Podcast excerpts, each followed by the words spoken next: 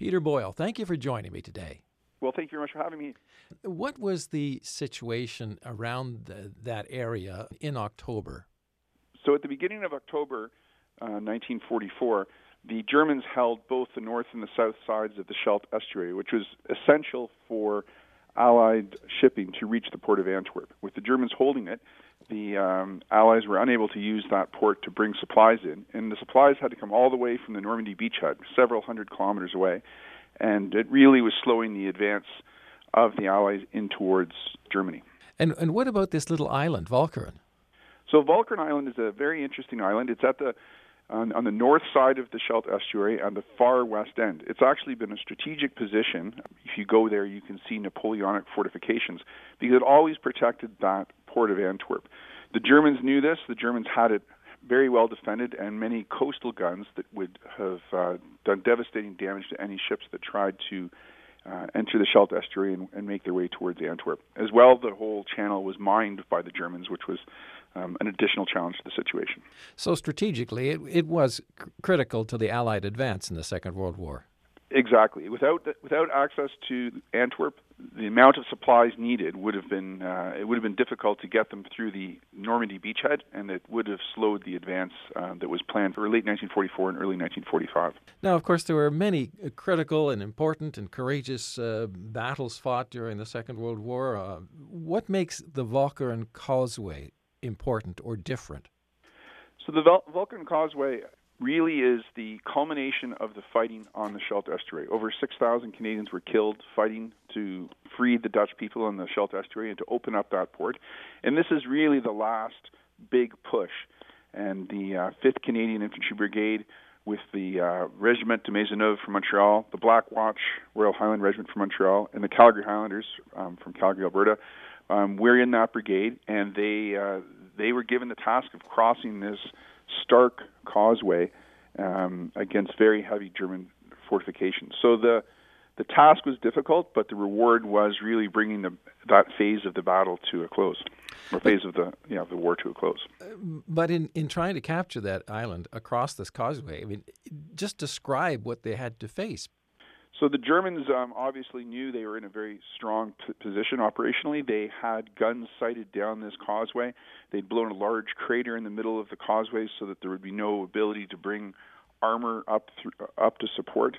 They uh, the tidal flats on adjacent sides of the causeway were these quagmires of mud, which would prevent boats being used to do any sort of amphibious assault.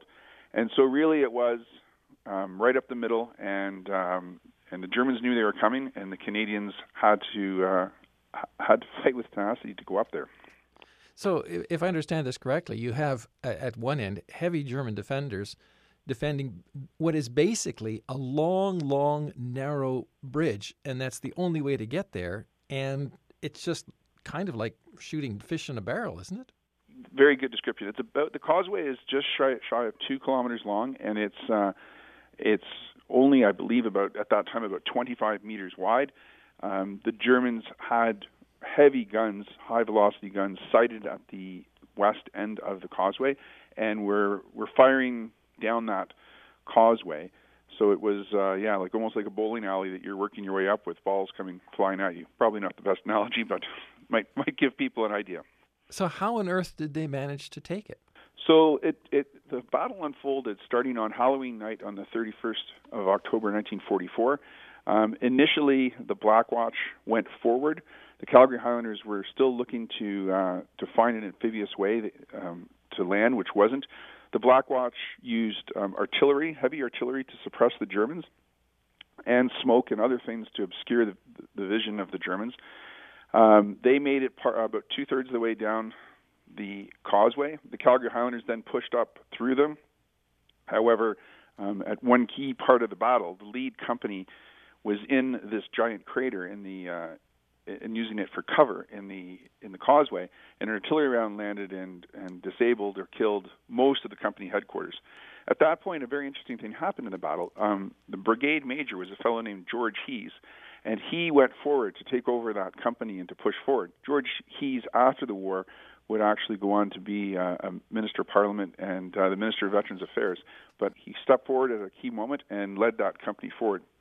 The the fighting continued with uh, the Black Watch, the Regiment de Maisonneuve, all pushing all the way across the causeway, being pushed back by the Germans, pushing forward the seesaw back and forth over the, the two days of the battle, and uh, it was it was quite quite a bloody battle for all those all those regiments. Mr. Boyle, put yourself in the place of one of those soldiers and say you have to go down this long bowling alley against guns and artillery that are sighted all the way along that uh, thing.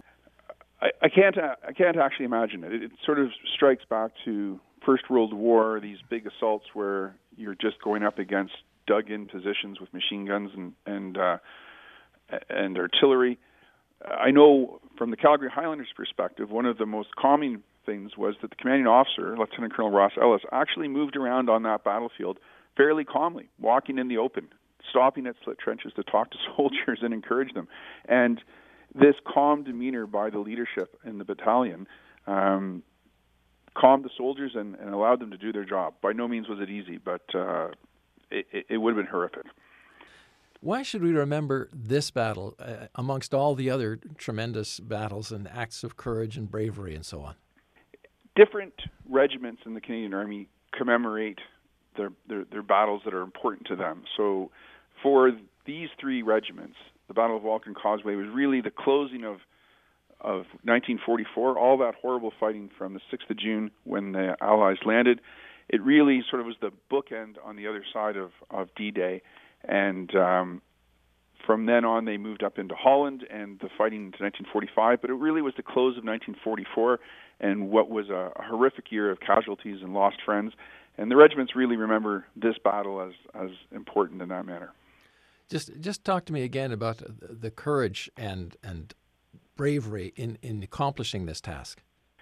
It, it, it's difficult to describe. The soldiers would have been pushing forward with rounds just buzzing past them all the all the time, moving from slight depression to shell hole or whatever small amount of cover they could find. If they had a moment, they would be digging in, doing whatever they can to stay out of the the eyes of the Germans. The the courage of these soldiers to do that and just keep pushing and keep pushing forward was incredible.